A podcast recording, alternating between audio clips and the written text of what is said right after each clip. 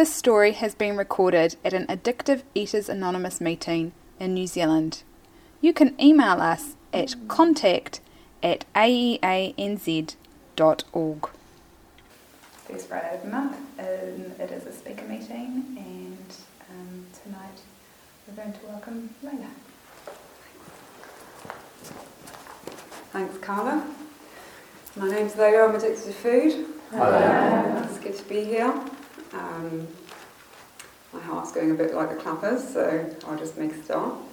Um, yeah, I. Where do I start? Um, I. My story started in England. I um, grew up in Somerset, and I was the youngest of three girls, and my parents were teachers. And in our house, um, food was always readily available. You know, my parents didn't have restrictions like I've heard some people talk about here. Um, the idea was that, um, you know, it was just available and you'd eat, and if you had enough, you'd stop. Um, so that was great for me. And yeah, I don't remember when I was a very young child, but um, from when I remember, I absolutely loved food. And um, my when I was about eight years old, my mum bundled us in a car and said we're going swimming. And I didn't know what was going on, and it turned out we were running away from my dad. Um, he'd been violent for much of my life, and I never knew. And I remember sitting in the car and feeling terrified, and then later on thinking it was all my fault, and then thinking they should have told me, you know, and um, just so very clearly it all being about me. And yeah, you know, that feeling continued for many years. And that fear for me continued for many years. And um, yeah, I always thought it was about that, but I have learned since that other people have gone through trauma and they didn't do the things I did. So yeah. Um, so what happened? So for me, I yeah, I was always interested in food and I wanted to eat. Um, and yeah, when I went to birthday parties and things, I was always interested in the food and I would try and make birthday parties about the food and all that kind of stuff. Um, but we were all kind of like that in my family, so I don't remember thinking this is weird or anything. Um, the first time I think I probably noticed something different was when I was I think about 12 and I went to a wedding and we were wearing these handmade dresses and one of our relatives said I look quite fat and um, I was absolutely mortified, you know, I was just like, oh my god, you know, I never thought of myself like that. And, um, you know, then I was, you know, more aware. Um, sorry, I get quite nervous with public speaking, so there might be a few pauses. Um, yeah, so, so yeah, um, I, yeah, the ironic thing is that I actually used to want to be an actor. You wouldn't believe it now because it's gone the other way. But, um, you know, all that bravado came from my addiction, I realise now. Um, you know, for me, the food turned into alcohol and um, you know, for me, sex was a big problem as well. It actually came before alcohol, um, from about the age of 12. And um, for me, it was just more of that wanting to fit in, wanting to find a place in the world, um, which I, I know now comes, you know, from the addiction. And, um, you know, I just couldn't stop. I was incredibly promiscuous and found myself walking home in the middle of the night from strangers' houses all the time and um, you know feeling absolutely rotten and dirty and horrible but I just still couldn't stop doing it. And um, yeah when I was probably about 13 or something I started drinking. And that was great because when I was drinking I would throw up and all the food was gone you know, and um, not long after that I started taking drugs and started with marijuana and ecstasy pills and speed. And for me, I absolutely loved it because it took me out of the world. You know, I really loved things that would take me away. And um, I used to be very good at English um, because I would write these really long stories, these sort of stories about the world, and I would take myself off in a corner away from all the other kids and write these stories. And I absolutely loved it. You know, I didn't want to talk to anyone, you know, just no one come near me. Um, but yeah, when I went to secondary school, I was doing that still, and I remember I wrote this one story actually about my family life, and it was probably the first real thing I'd ever written. And I wrote this story all about violence and feeling terrified every time I left the house and all of that stuff. And I got this award for it. And then was a bit jealous, I think, and said some stuff. And I was like, right, I'm not gonna not gonna bother anymore, you know, because I just wanted to be liked. I always wanted to be liked by everyone.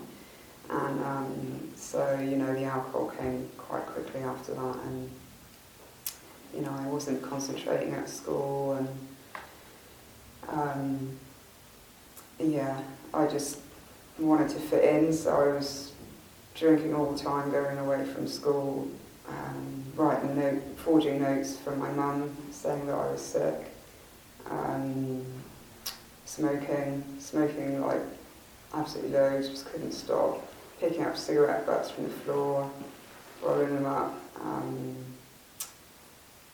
going and there used to be a, an area of our town that was where you know, sort of like the rough area or something.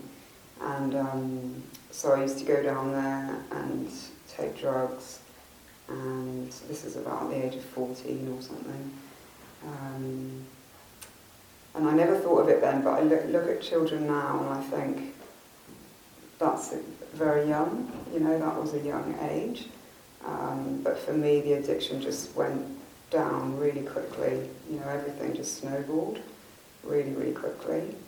And, um, you know, at that time, I don't remember the food being as much of a problem because you know, I was just on drugs all the time, and um, when I was on those drugs, I couldn't eat. Um, so I would not eat and I wouldn't get overweight. Um, but then I, when I came down from the drugs, I would binge. So yes, I suppose you know it was a problem, but I wasn't thinking of it that way. And um, my parents were really worried about me. They um, didn't know what to do, but I think they also didn't want to seek help because they were worried I'd be taken away. Because um, everything was a secret, nobody knew about the violence or anything like that. Um, and I remember meeting, sitting down with one of my sister's friends who was religious. She was quite strongly Christian, and um, she was an absolutely lovely, lovely woman. She was really, really nice and kind um, but her parent, there was problems with her parents as well. And so I completely judged her religion on what was going on with her parents. And I thought, you know, that's what that religion does.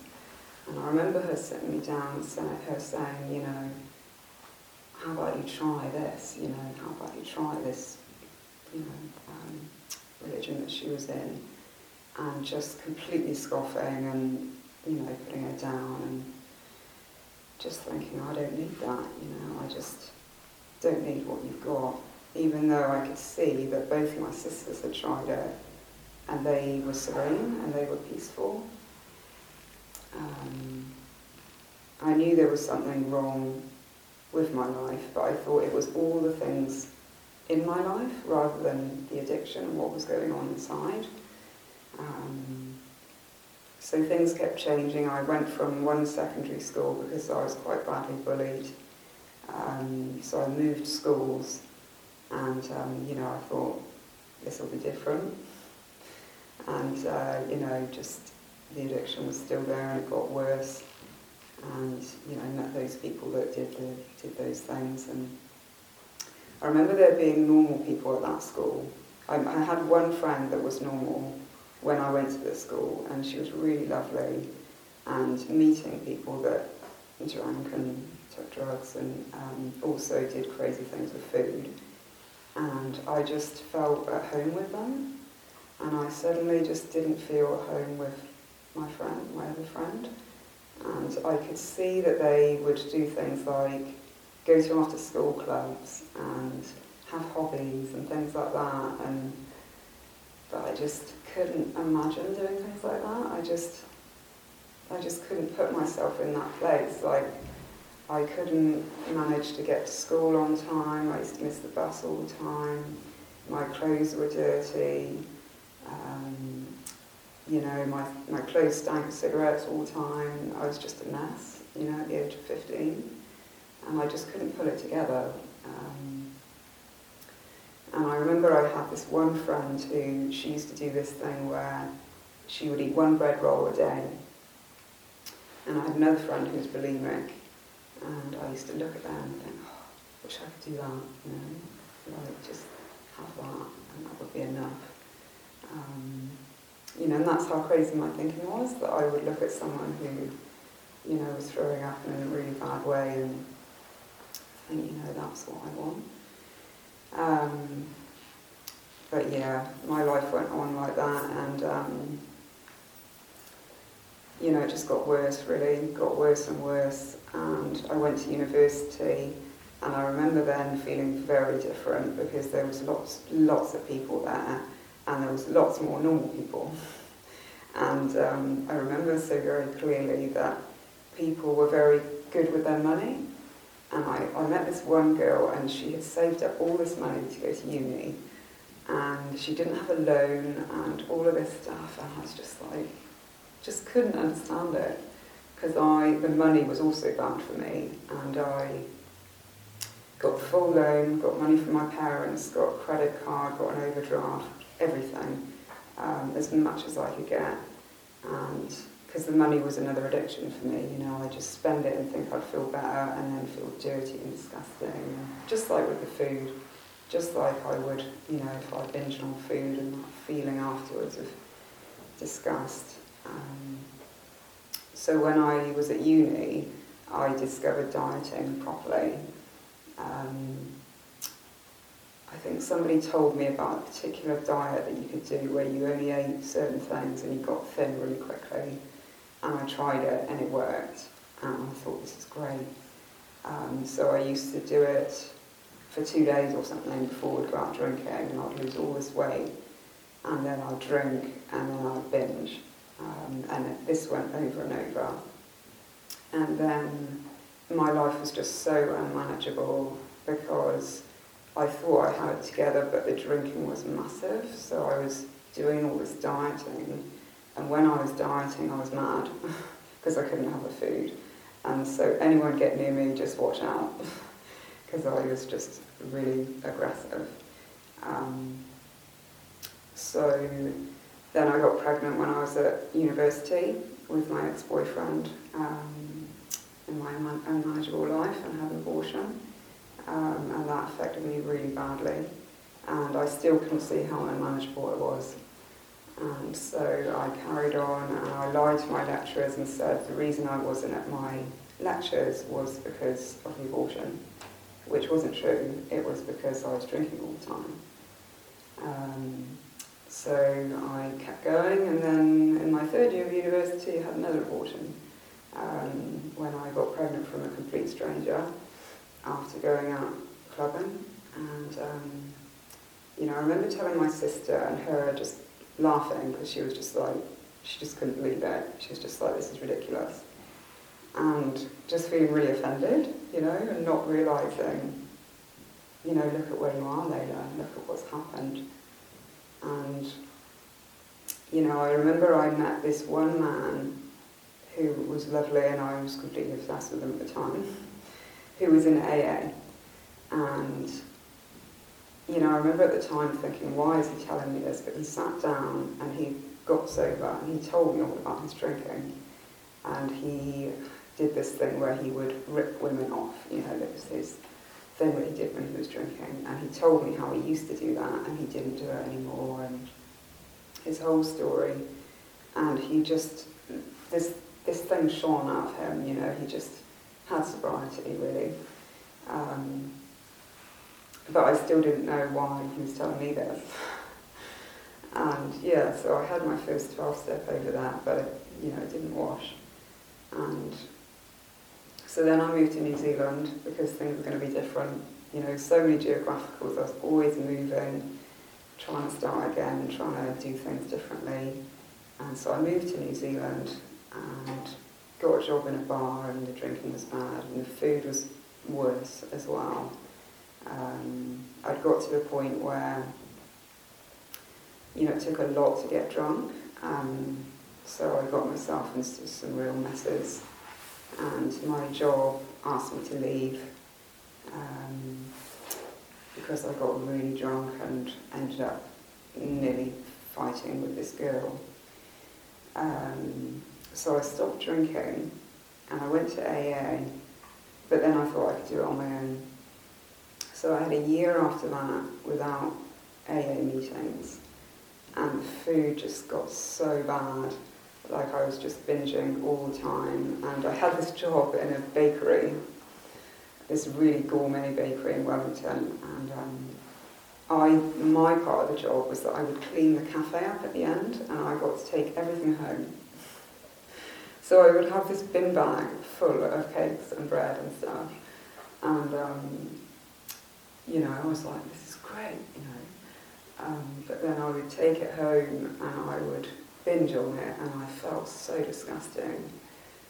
And I remember that the people at the workplace never ate food because they were just completely sick of it. And so I would try not to eat the food and I would eat eat it, but then I would I wouldn't eat that much, but I would take the bin back home and eat that. Um, and one time I remember putting it in the bin because I was like, I just oh, I can't do it, and putting it in the bin and then wanting to take it out again, and it was a public bin, and feeling like, oh, this is gross, you know. Um, so I didn't know what was going on. It was just all crazy, and I was being really horrible to my family. I, what I did was when I went to AA, I blamed them for everything because I know now that I wasn't sober. And so rather than other people who were moving on, sober, making amends, you know, making a different life for themselves, I was still addicted to the food. So I was full of resentment so I blamed them, I thought it was all their fault, all the things that had happened. But then I'd run out of money and I'd run back to them and ask them for money after I'd been really rude to them. And it was about that time that my, my nan got really sick um, and my mum was really suffering. She was back in England. So they were basically, it's horrible to say, but waiting for her to die.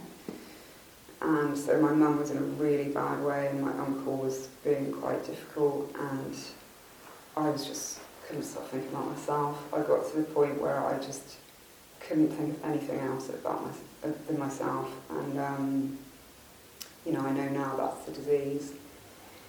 And my nan died, and you know that's one great regret I have to say that I was so horrible um, at that time, and I have made amends to my mum for that. Um, so then I thought I'm going to change my life again and to become a makeup artist because I always had all these different ideas of what I was going to be. And I found this course in Christchurch, and I'd never been to Christchurch, and people I knew had said quite negative things about it. And so I thought I'll take a holiday to Christchurch to see what it's like. And so I went, came down here about Christmas time, stopped in uh, Kaikoura, um, and it was New Year's Eve, that's right, it was New Year's Eve. And I thought, oh, I'll have a lovely time in Kaikoura New Year's Eve. Bought all this food, went to my motel, I think it was, and just binged on this food. And I was just so sad and I remember just eating and crying, eating and crying. And I'd meant to go out for a meal, but I just couldn't face it. I couldn't face anyone. And went down, signed up for this course. I was like, right, I'm gone. I'm going to go within a week or something. I'd gone. and to this city that I had no idea about, absolutely nothing.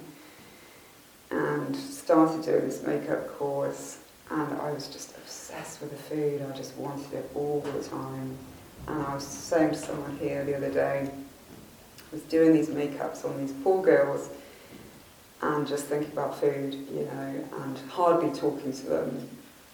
You know, I know now that being a doing makeup or being a hairdresser, you have to be quite good at talking to people. And I just, I just didn't talk to them. I was just, you know. And then I would have a break and I'd binge on this food, and then it was awful. I've had to make amends to those girls.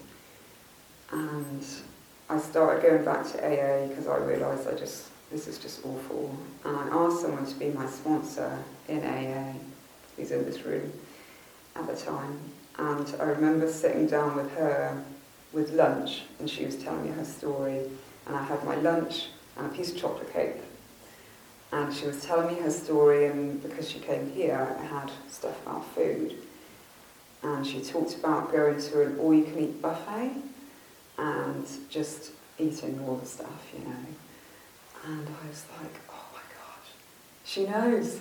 She knows what I'm like. You know, the chocolate cake was like you know, in my mind it was like massive, you know. it was the focal thing on my lap.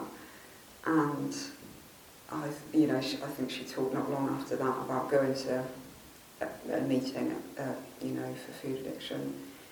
And I went to that meeting, it was in Latimer Square, and people were talking about their husbands and things that happened and not really talking about food, but they were just so calm and relaxed and happy I just couldn't, I was just blown away, completely blown away. And my heart was racing like you wouldn't believe. And my face was aching from pretending everything was all right. And it was just awful. And I, I was living in this flat where I was eating my flatmates' kids' food because I'd eaten all my own food. Um, and I was still pretending that everything was okay. But here was a place that people talked about eating frozen food and vomiting and other addictions as well, you know, that, that they had. So it was amazing, it was really amazing. And even though I thought I wasn't as bad, I kept coming. And I've kept coming to this day. Um, you know, I've never had a big break from meetings, even when I might have been a bit mental. um, because there's nowhere else there's nowhere else for me, and I never imagined I would be coming to a fellowship for food addiction. Um, you know, there was a point that I thought, yeah, the drugs are bad, and I decided I would stop when I moved to New Zealand. But you know, the food, I, I wouldn't have, I wouldn't have identified. Um, and I was really ashamed, and I didn't believe I was as bad, so I did do more eating. And um, you know, for me, it did take a while to get completely sober and you know surrender to this program. But I kept coming, and you know, I remember people talked about praying, getting on their knees, and I was like, oh my gosh, I spent my life, you know, trying to trying to prove there's no God, you know. Um, so, and I was so embarrassed, and I thought, what if people from home will find out? Because I really went on about it. I was awful. But I didn't know what else to do, and so I found myself praying, and um, especially after I picked up the first time, it was terrifying. Um, you know, and something happened. You know, I remember being on a food plan at the beginning. I I'm not going over. Tell me if I go over. Um, and I remember being on a food plan at that time and not eating, and it was just amazing. It was like better than any drug I'd ever had. You know, I remember lying in my bed and just feeling really clean. Um, yeah, it was amazing. Um, so yeah, um, I've kept coming, and you know, my family know that I come here, and they know that this is what's most important in my life. And I think even though it's taken them a long while to accept it, they're grateful, they are grateful that um, it's not like it was because it was pretty horrible.